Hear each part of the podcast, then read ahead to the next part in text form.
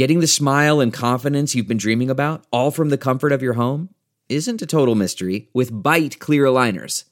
Just don't be surprised if all your friends start asking, What's your secret? Begin by ordering your at home impression kit today for only $14.95. Byte clear aligners are doctor directed and delivered to your door. Treatment costs thousands less than braces, plus, they offer flexible financing, accept eligible insurance, and you can pay with your HSA FSA. Get 80% off your impression kit when you use code WONDERY at Byte.com. That's B-Y-T-E dot com. Start your confidence journey today with Byte.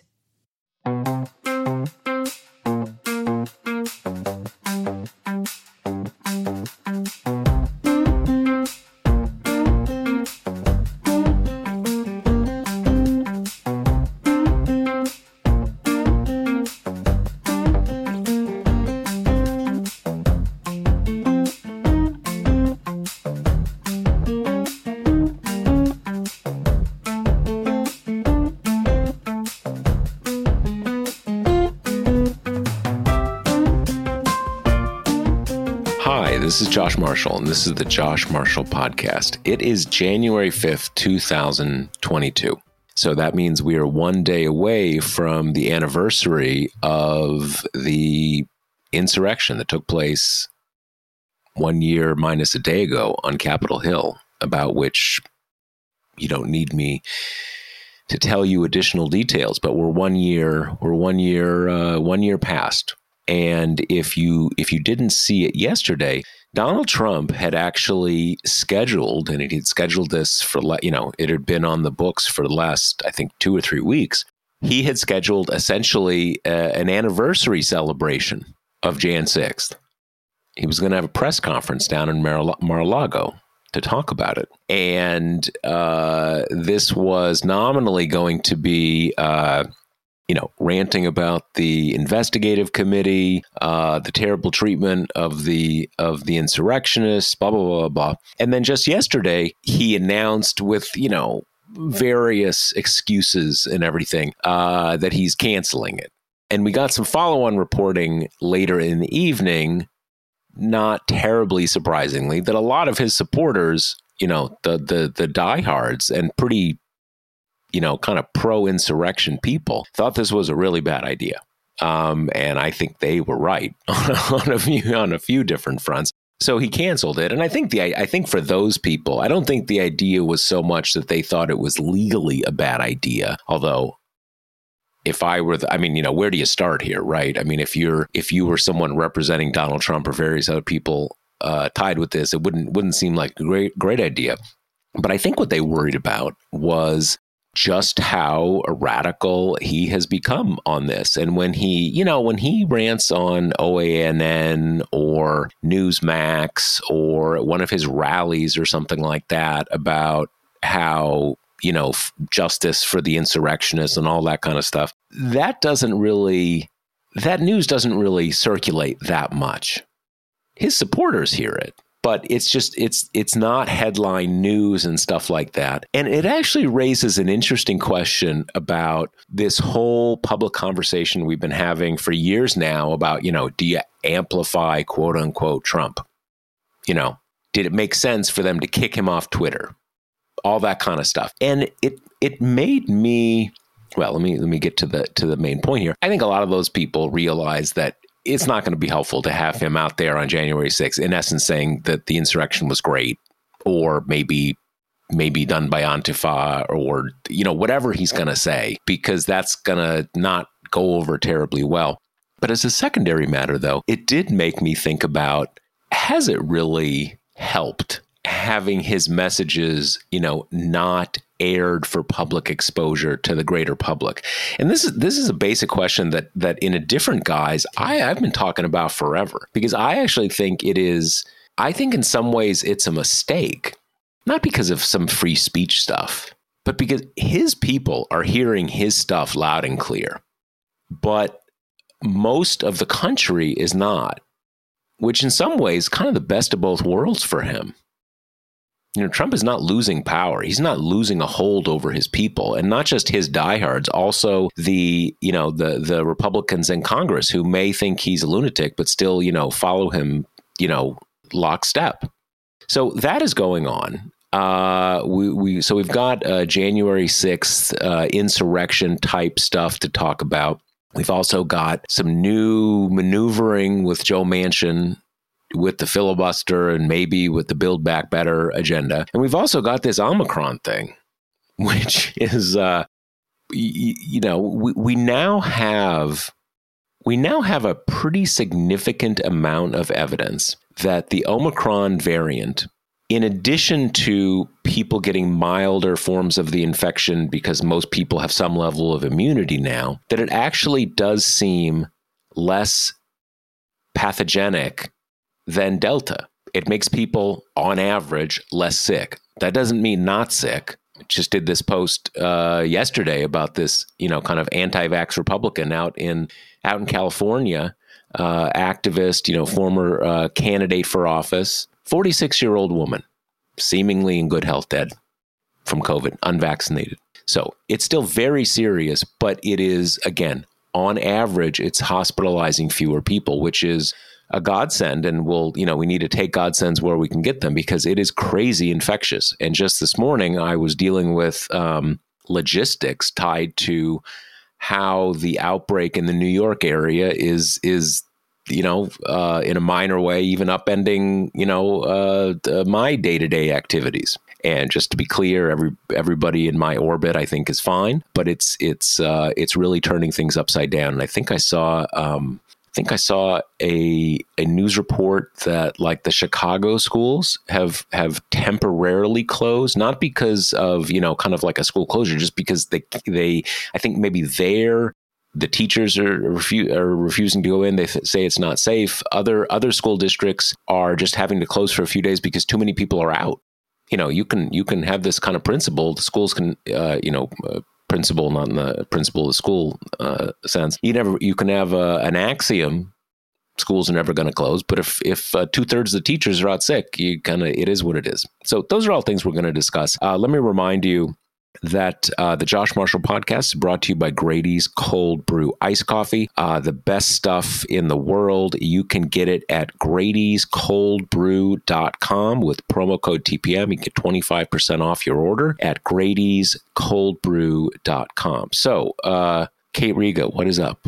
So, tomorrow we have the January 6th anniversary. Um, you know, it's weird. It's been weird to come back from kind of the holiday break back into full fledged work, which I think is always an odd experience for pretty much everyone.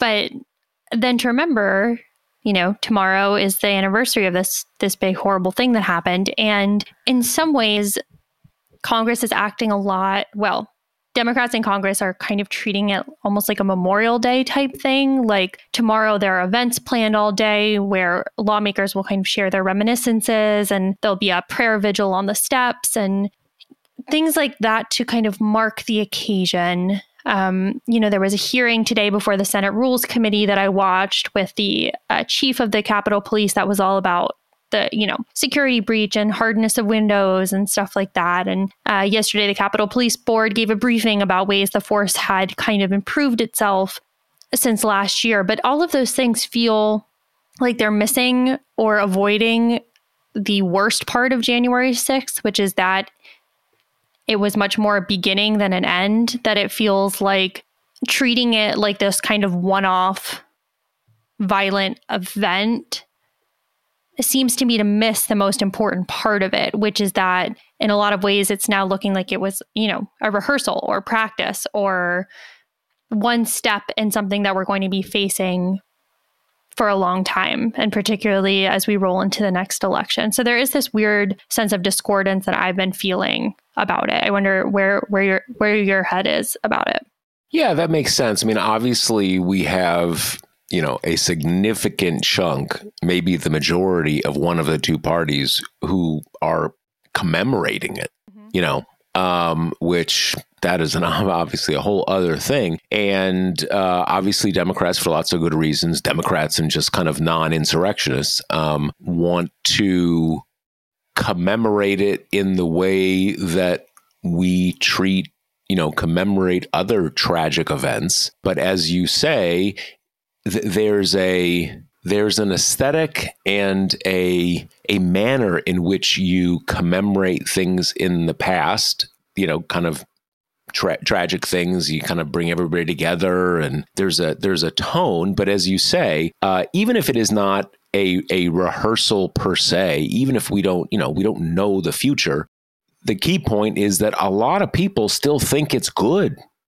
And so it is contested ground. I mean, you know, one of the things about, you know, as the years have gone on has have gone on, it has diminished. But for a long time, the anniversary of John Kennedy's assassination was a little like that right? Kind of everybody, everybody, it was a big deal when it was 10, 20 years. I mean, now it's, it's, um, it's more than more than half century. Uh, obviously, 9/11, but those are those are not contested things.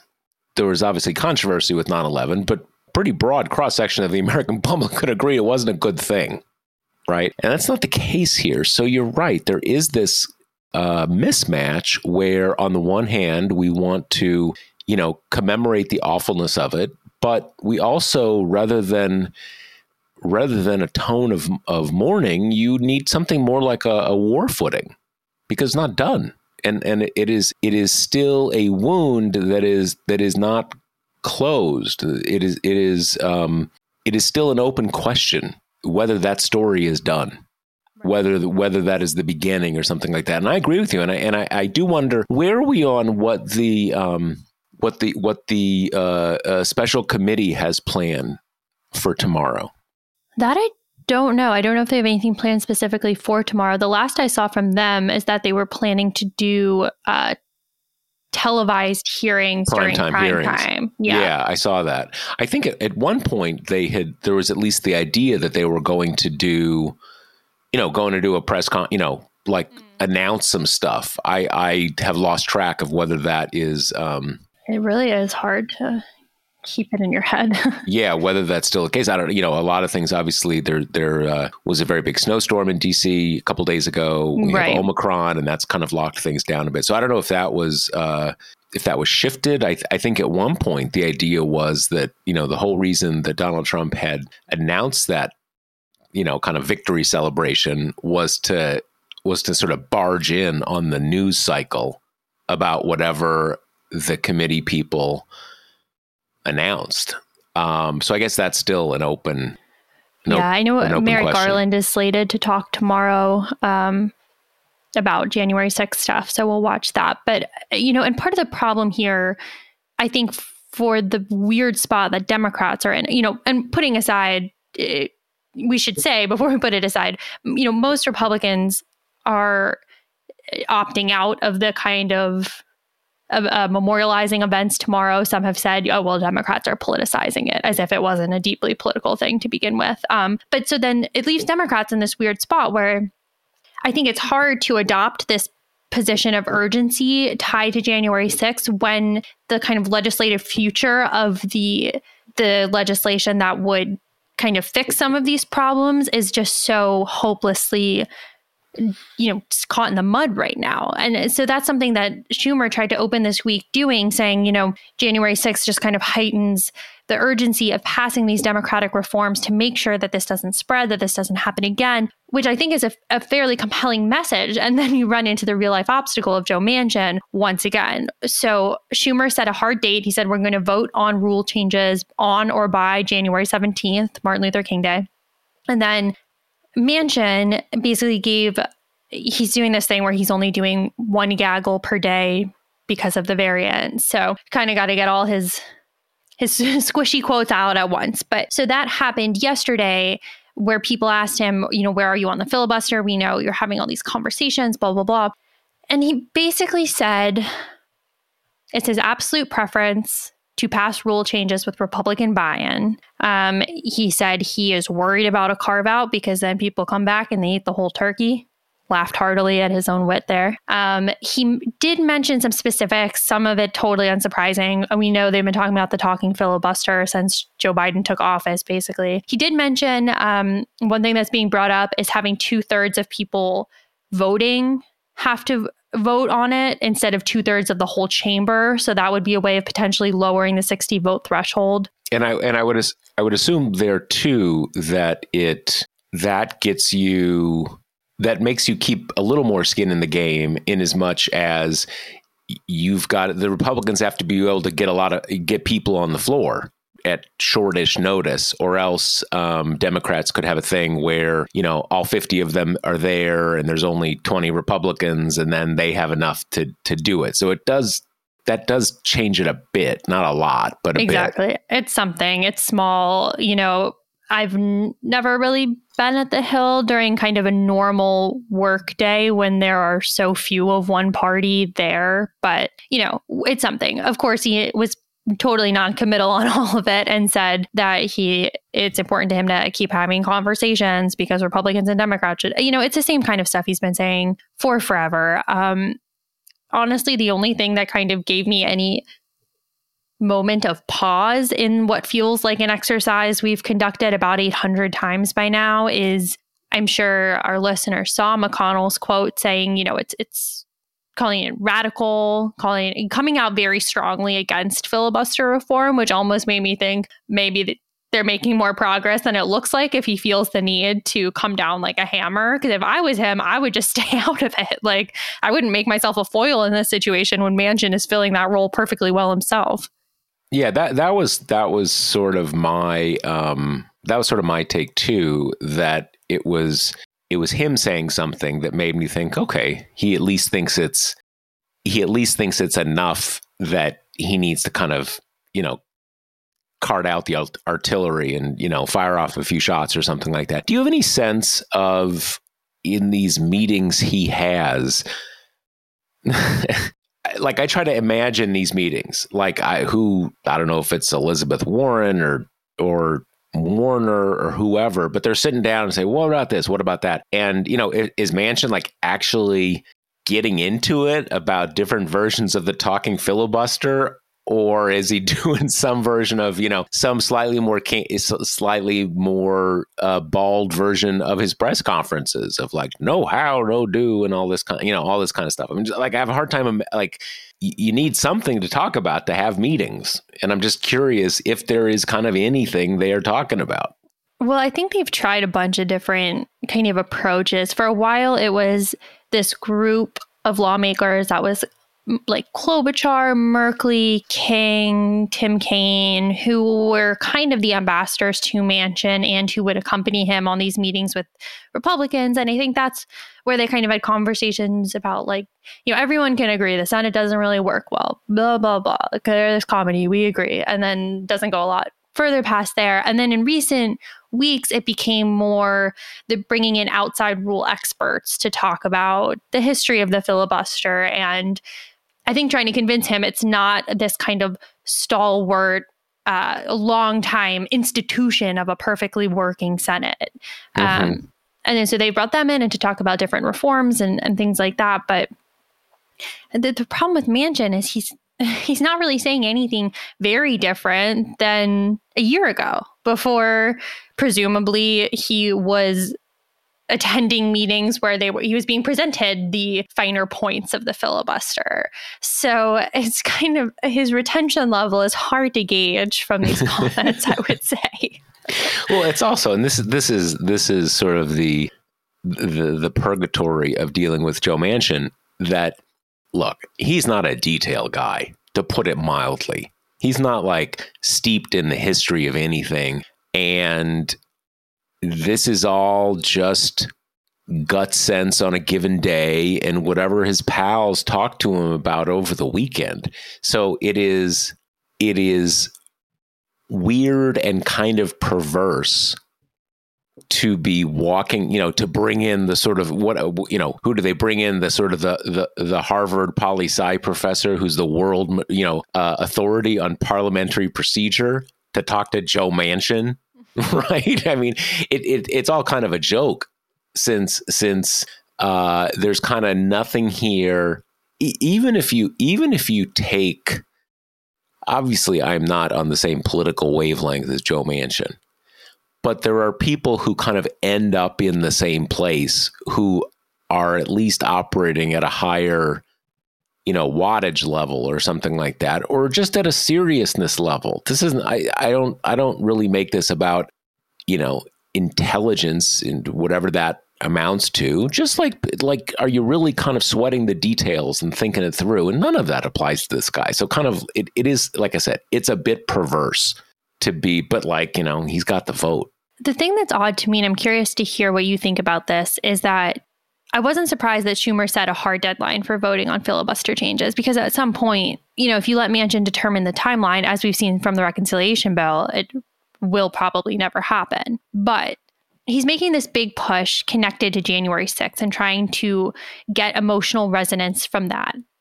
An emotional reson- resonance that presumably Manchin and Sinema have as people who experienced it firsthand, right? Why then set your deadline for 11 days after January 6th when whatever emotional punch that day will have will have faded? You know, and part of me was like, well, maybe he wants more time to convince them. I but what arguments are they going to pull out in these next two weeks that haven't been trotted out already? You know, I can't say it made a, t- a ton of sense to me. I'm wondering if you see any more clarity in it than I do. Well, w- one thing that jumps out to me is just obviously, as we know, it's it's Martin Luther King Day, and uh, voting rights and democracy protection is not is is is obviously not only a an African American issue, but it has a profound resonance, a, pr- a profound and unique resonance for for African Americans, the history of voting rights. So I do, and and certainly in in in the context of of uh, democratic coalitional politics, that's a that's a potent thing. So I think that has. My sense is that has obviously a lot of potency on its own, both in deep substantive ways and also coalitional ways. Um, and then the other is, and again, it's just how the Senate works is such a weird thing to to to unravel and understand. But you do have this this holiday break where everything is kind of in you know kind of locked in amber, and I would assume they think to kind of come from locked in amber to you know kind of January 3rd to January 6th, it's it's just no not enough time to to build up anything. And so, you know, you kind of get the build up on January 6th, then you say kind of it's coming, it's 10 days and you know, I agree with you. It kind of um who knows? That's that's my that's my sense. I I would say that I at least as I understand this that that Schumer is saying, look, we're going to vote on a he's saying they're going to vote on a rules change, not the he's not just saying they're going to vote on the on the on the for the people act. They're going to vote on i guess something that is basically a voting rights exception for the filibuster and that that's just going to happen and joe manchin's going to have to make a decision whether he says no and whether uh, kyrsten sinema votes against that and i think that's great because you know obviously i hope they they decide not to vote against it but what is a kind of an you know, a, an abiding dimension of the current brokenness of the Senate, the current stasis that we are in as a country politically, is that people don't have to put their name on the line. And, you know, way back to when I was kind of writing and fiddling around doing stuff about Social Security 15, 16, 17 years ago, one of the things I was working with is that there is a, there's an iron law of legislative politics and that is everyone wants safety in numbers. It is always in the interests of of almost all legislators to just leave it a little unclear where they are. Right? Kind of, you know, you see news reports like, well, Democrats don't support this or Republicans aren't supporting this. And the public kind of gets this, oh, Republic, it's not one person, it's, it's it's Republicans, right? And and it's sort of it's diffuse and uh, because of you know because of the so so it's really important to kind of get it like okay i get that democrats quote unquote but what about you? Where are you on this? You know to kind of focus that light in on individual people. That is just good journalism and good public accountability. And because of the unique dynamics of this period we're in and kind of we all know it's joe manchin right? But even with all, or, you know, Joe Manchin and kyrsten Sinema, but even with all that, all this kind of squiggliness and things not coming down to a vote mean that you know that Joe Manchin has concerns or he wants this or he wants that. So kind of what? Like it's too it's fuzzy. And so it's really good to say, like, look, we decided we're all going to vote. And so what's your vote? Got you got it. You have concerns. But do you have concerns and you're going to vote for it or you're going to vote no? Let's just hear it. And that is that is just very powerful. And maybe it'll be powerful in a way that won't won't um won't affect things. Maybe, you know, th- won't affect things in the sense it won't change things. But at least we'll say when it came down to it, Joe Manchin when asked when you know when when he needed to make a decision about should we have an exception to the filibuster for voting rights legislation he said no that is just a clarity that is very powerful and very good to have even if it doesn't leverage a better outcome. It's just important in a civic and democratic sense to know where people stand. Yeah and i guess to some degree holding this vote a bit later ended up being wise because we've had some Democratic senators uh, run into obstacles, such as Tim Kaine being stuck on the highway for 27 hours on his way to the Capitol. now, what happened with, with? Does that mean like he was just in a perfect in, in a like a permanent traffic jam? He just had to sleep in the car. Like what? What happened yeah, there? Yeah, he said uh, he would blast his heat for a few minutes so he could fall asleep for like a half hour before the car got too cold again. Uh, he said all that he had had to eat and drink um, was an orange given to him by a family that was coming back from Christmas. So they had some food in their car that they gave out to people and uh, a Dr. Pepper. So, I mean, it was just absolute, you know, madness, kind of this perfect storm of the DC, Virginia area actually getting just a lot of snow and a lot more snow than these areas are kind of accustomed to getting. And then a bunch of trucks ran into each other and created a huge traffic jam. And there are just way too many cars on the highway to begin with. So you know, I'm still surprised there wasn't more deadly fallout from that. Because I mean, you're yeah, thinking I, diabetics, babies. You would just think there'd be all kinds of people who would really suffer. Just people in generally fr- fragile health. If you, what if you're just running out of gas and it's like yep. 30 degrees? I mean, that's you know, even even. um you know, you should be able to be in your car and the exhaust doesn't kind of filter back into the car, but kind of like running your car for a while and falling asleep, you know, you kind of you multiply that scenario over thousands or tens of thousands right. of people that's not great right no i'm I, am i i'm surprised too that's uh, so i guess it was just like a mix of of traffic jam people can't plow the road and just tons of cars are out there in snow right. and just no one's moving and that's it is what yeah. it is yeah that's that's nuts all which culminated in i don't know if you saw but the most ill-timed scheduled tweet ever coming from the vice president's account where it was some you know cheerleader you know thanks to the biden harris administration uh, infrastructure improvements we got america moving again. And you're like oh no, not today not today yeah, i didn't see that didn't see that. I'm surprised that doesn't that, sh- that should turn into one of those we talked to 35 staffers exactly. articles in the in the washington post like one of our one of our listeners was asking us about a couple yep. weeks ago. So yeah. Yeah. So let's uh change topics quickly, we're going to do a, a, little redistricting check on checkup. Um, I did some reporting on this over the holiday break because for anyone who found themselves unable to tear themselves away from Twitter over the holiday, there was a pretty heated debate going on in redistricting slash gerrymandering Twitter. That that special niche about if Democrats are actually doing better in redistricting than everybody thought they would.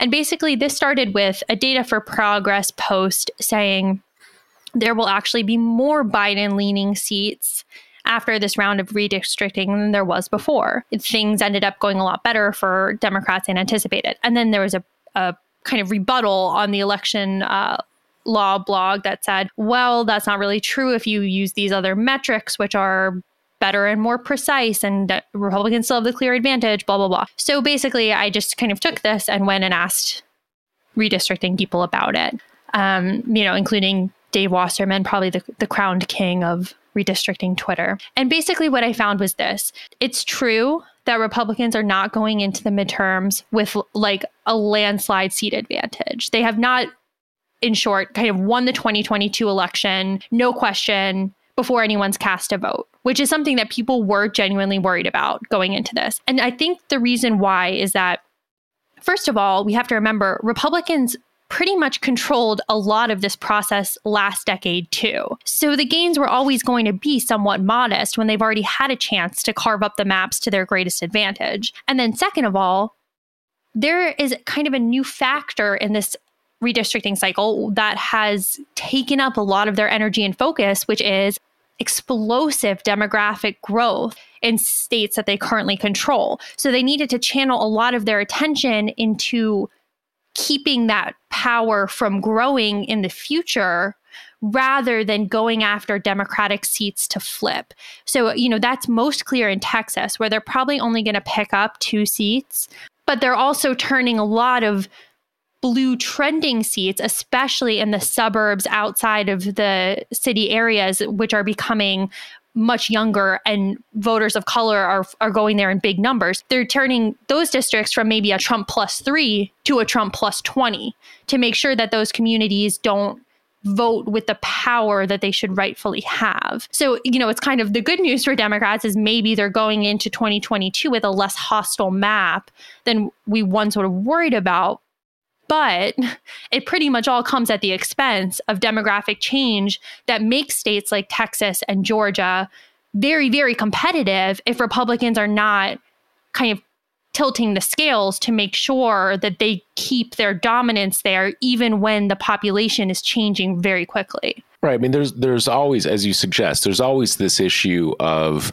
uh, you know, uh, districts gerrymanders are kind of like food; they go bad, right? Mm-hmm. They kind of they, they even if the actual politics and population demographics of an area are not shifting in one direction or another, they're just shifting. They're just, you know, the kind of like you, you fine tuned it circa 2010. Now things have moved around. You need to kind of adjust it and fine tune it. So it sounds like what you're saying is that, uh, you know, they were in control then, they're in control now. And so they've needed to kind of do an upgrade, but they, you know, they, they, they, you know, refreshed it, but it's not dramatically different from what they you know what they did previously. And i and and that's certainly a point that the 2010 gerrymanders were you know profoundly important um, in historical terms because they just i mean a they were they were very successful. Um, it's not like democrats weren't paying attention but it's not like it is now. We're kind of demo you know ever all Democrats know about this and they're they're at least focused on it. If they're if what they can do about it is limited.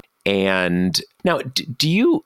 One thing that has come up in recent months is they'll say, well, you know, this state here, uh, they could have really pushed it, you know, Republican controlled state and they could have really pushed it to the max, but they didn't. I think I remember that like Indiana was a case like this. Mm-hmm. That basically they kind of left things more or less as they were. Whereas if they really wanted to be aggressive, they could have maybe knocked off one or two Democratic seats. And I think there were a number of states like that. In some cases, uh, that's because, you know, sometimes politicians just end up acting more like incumbents.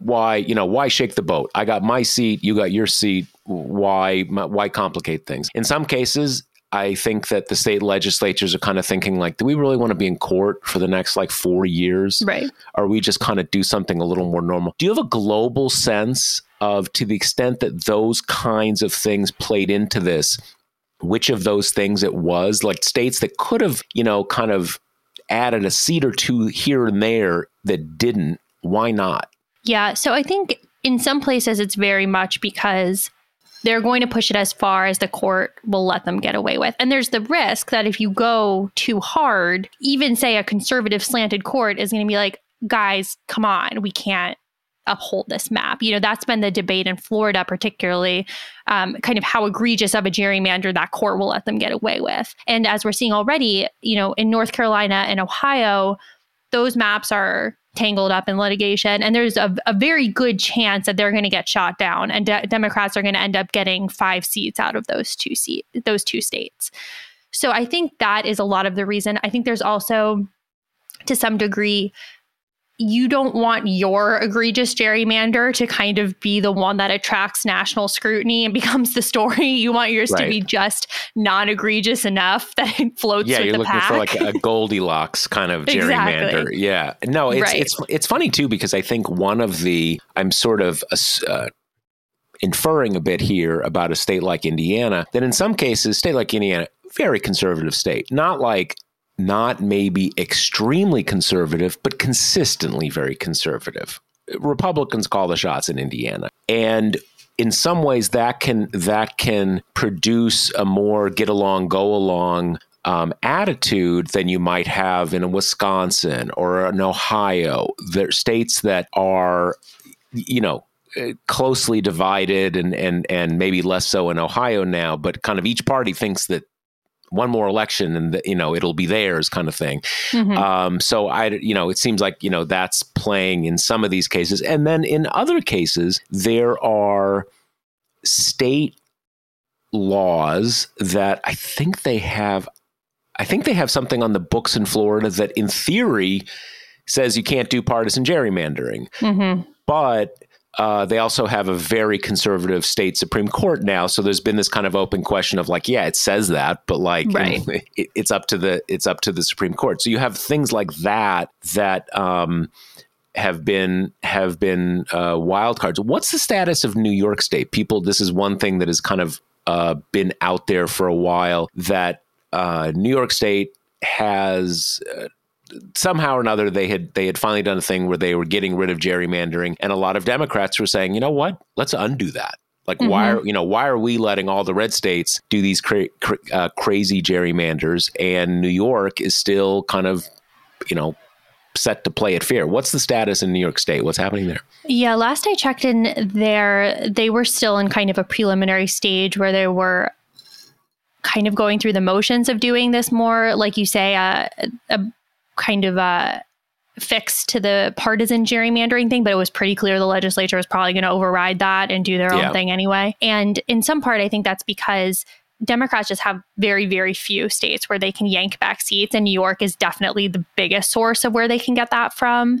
Um, Illinois is the other, but Democrats have pretty much unilaterally actually gone through with redistricting reform. So they've already kind of given up you know, it, it's hard. Uh, I say I was going to say giving up weapons, but I mean, I, I want to make it clear redistricting reform is good and every state should do it, but they've just given up chances to eke out, you know, Dave Wasserman told me as many as 10 seats from blue states because those states have independent commissions now that are drawing fair maps and re- republicans just haven't done it so there's a really unequal kind of firing power there and then in red states that kind of have nominally adopted reform, like you mentioned, Florida. The other one that I think this cycle is so stark is um, Ohio because they passed a rule that a map can only stand for two election cycles if it didn't have bipartisan support when it passed. So Republicans did it their own. They didn't even try to get Democratic buy in. And for them, it's kind of like Ohio is trending redder. So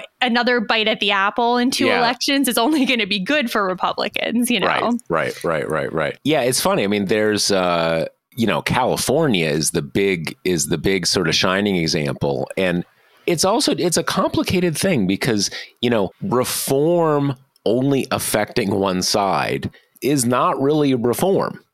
It, it, you know it, it is it is not hypocritical to say we should really do this but it is actually not helping if only one side does it that actually right. that that's just that just intensifies the effect rather than you know oh we half reformed it you know, it's kind of like so many so many things. If you say, you know, oh, we want, uh, you know, uh, disarmament.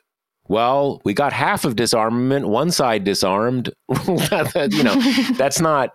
So it there there is there is not just a pragmatic complexity to it. There's a principled complexity to it. And that, in many ways, is why we need this For the People Act or some version of it that we constantly talk about that is tied up with the filibuster so much, because it's only really going to work if you have a national law that says you can't do this. And at least sets up a framework for what is for what's legit and what's not. I uh, i think california lost one or two seats mm-hmm. in this in this redistricting but they still have far and away the most uh, the biggest congressional delegation. And the way that california's geography is set up you could really go to town on that state if you wanted to you know, you could have a ton of districts that kind of grab a chunk of of major metro area and then like slither out into, you know, in in into the east and grab a bunch of rural areas and kind of everybody'd be a Democrat.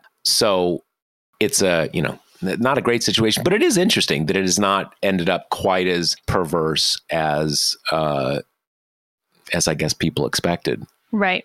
Okay, let's take a couple of questions quickly. The first is from Dana, who says Although I realize that the Electoral College is probably not going away anytime soon, if we elected the president by popular vote, to what extent would it limit the effectiveness of the types of voter suppression efforts currently being implemented in various Republican controlled states? I thought this was a really interesting question, and actually, a year ago about the University of Texas did a study on this and basically concluded that the way the Electoral College plays in here is that it is just much more likely versus a popular vote to have elections that are close enough that there is a small enough margin of votes that can be overturned by judicial or administrative means. Um, they found that the Electoral College today is about 40 times as likely as a national popular vote to generate scenarios in which a small number of ballots in a pivotal unit decides the presidency. And then they found it's twice as likely that a Democratic electoral college win would result in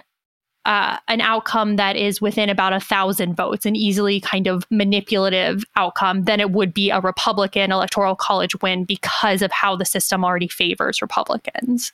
Interesting. I mean, one, one, one sort of subset of this question, which I don't know which people think is most likely, there's one way to do this where you say you would have a federal system, a federal vote, so that you don't have you don't have how many people voted in in in Michigan.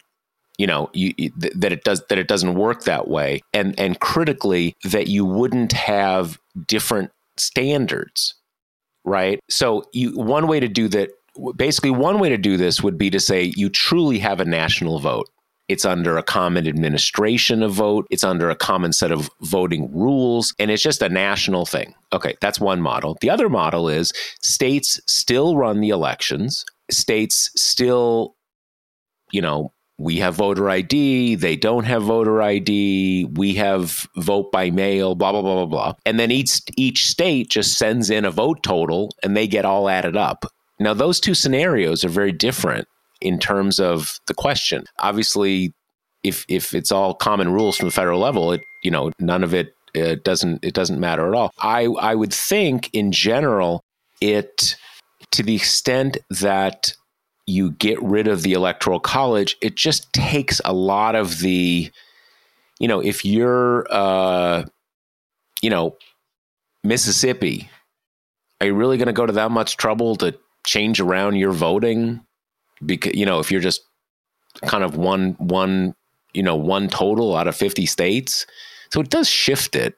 Um, it's it's a little it's a bit of a hard question to answer because it seems so far out from any kind of reality that we're near to. And you can see that by like well wait would we have a federal voting system versus a state voting system? That is a little hard to know because it's so hypothetical Right. Okay, let's take one more question. This is from Grant, who asks if Manchin and Sinema are just acting as heat shields for more Democrats that don't want filibuster reform but can't say it out loud. Um, it can't be lost on them how brazen the Republicans are being in opposition to democracy. What else could be holding them up and at least carving out uh, voting rights?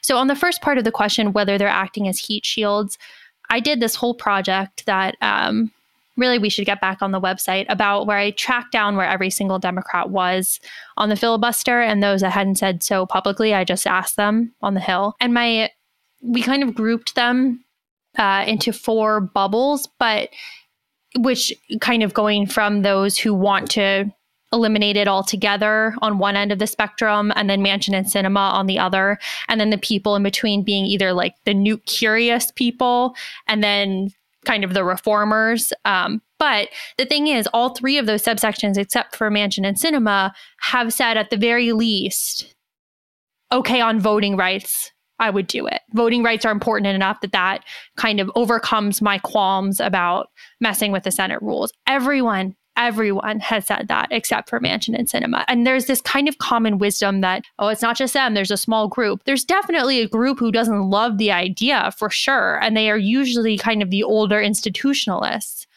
But all of them have said at this point that they would get on board.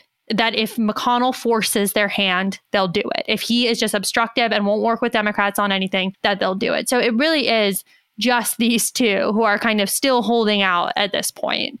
Um, and they're they really are in a class of their own.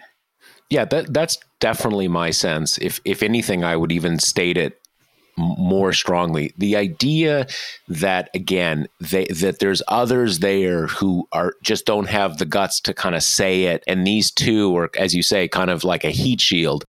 Everything I have learned in the last year, that is not true. That is just not not, not true. As Kate says, there are definitely probably a half dozen senators who are not crazy about the idea and would want some limited carve out or some kind of talking filibuster or something like that. But all of those people are in the model of this isn't working. And if it weren't for Manchin and Sinema, you'd probably have an intra Democratic caucus conversation about what kind of reforms they were all going to vote for. But again, the heat shield model, that's just not the case. And the the one other thing I would add is that I think it's entirely possible that there are, you know, three, four, five senators who kind of like hope it doesn't come to it. Right? They just just make just feel uncomfortable. Comes to a vote, though, they're going to vote for it. I guarantee you. There's just that big difference and those two come on board. It's just it's just a done deal. And again, will they completely get rid of the filibuster? You know, even in that case, probably not. But that's not necessary. That's not even really necessary. There are various ways you could change it that would free things up in a way that I think it would largely cease to be a problem. And again, there's not even there are some versions of the filibuster that I think would not only be okay, might even be a positive. You know, you can have you can have frameworks that say, you know, if you want to get on the floor and talk for a few days, okay, great. And and that does and there's some there's some plus to that of saying, um, you know, slow things down, make a bit of a stink, make everybody have to kind of talk about it, not just have it happen, you know, in 24 hours with no discussion or something like that. It's okay to slow things down a bit. You know, the House can do things really fast. It's okay if things are a little slower. The problem we have right now is not slow. Nothing ever has to happen and there's no penalty for the for the minority for slowing things down. You know, one one kind of analogy to this that is interesting is that over the last decade or so, we've had a few times where state legislatures will leave a state. They're trying to stop something, and they will a bunch of them will go to another state to prevent a, a quorum, and that slows things down. Eventually, they got to come back, or something happens but it slows things down. Things things can't just happen lickety split. That's not the end of the world. In any case, to the main point, as Kate says, the heat shield thing is not true. Yeah, and as to their the second part of the question about their their opposition to a voting rights carve out, I don't think it has that much to do about the content. I just think it's because they've decided that the way to position themselves as quote unquote moderate, is quote unquote bipartisan, quote unquote independent, is to buck the party in big public, likely to get headline ways. And right now, the things that Democrats care the most about are the reconciliation bill and voting rights. So they've decided to become the thorn in the side of both of those things. Yeah, and and really carve outs are silly. You know, voting rights is super, super, super, super important. But like lots of things are important. You know, it, it is kind of arbitrary. Uh, to the extent you're going to reform the thing, you want to put more of the burden on the minority and make it something where you can really gum things up, really slow things down, but not stop them. And have it apply generally. Because in reality, there aren't important subjects and not important subjects. It's the federal legislature. Everything is pretty important. Right.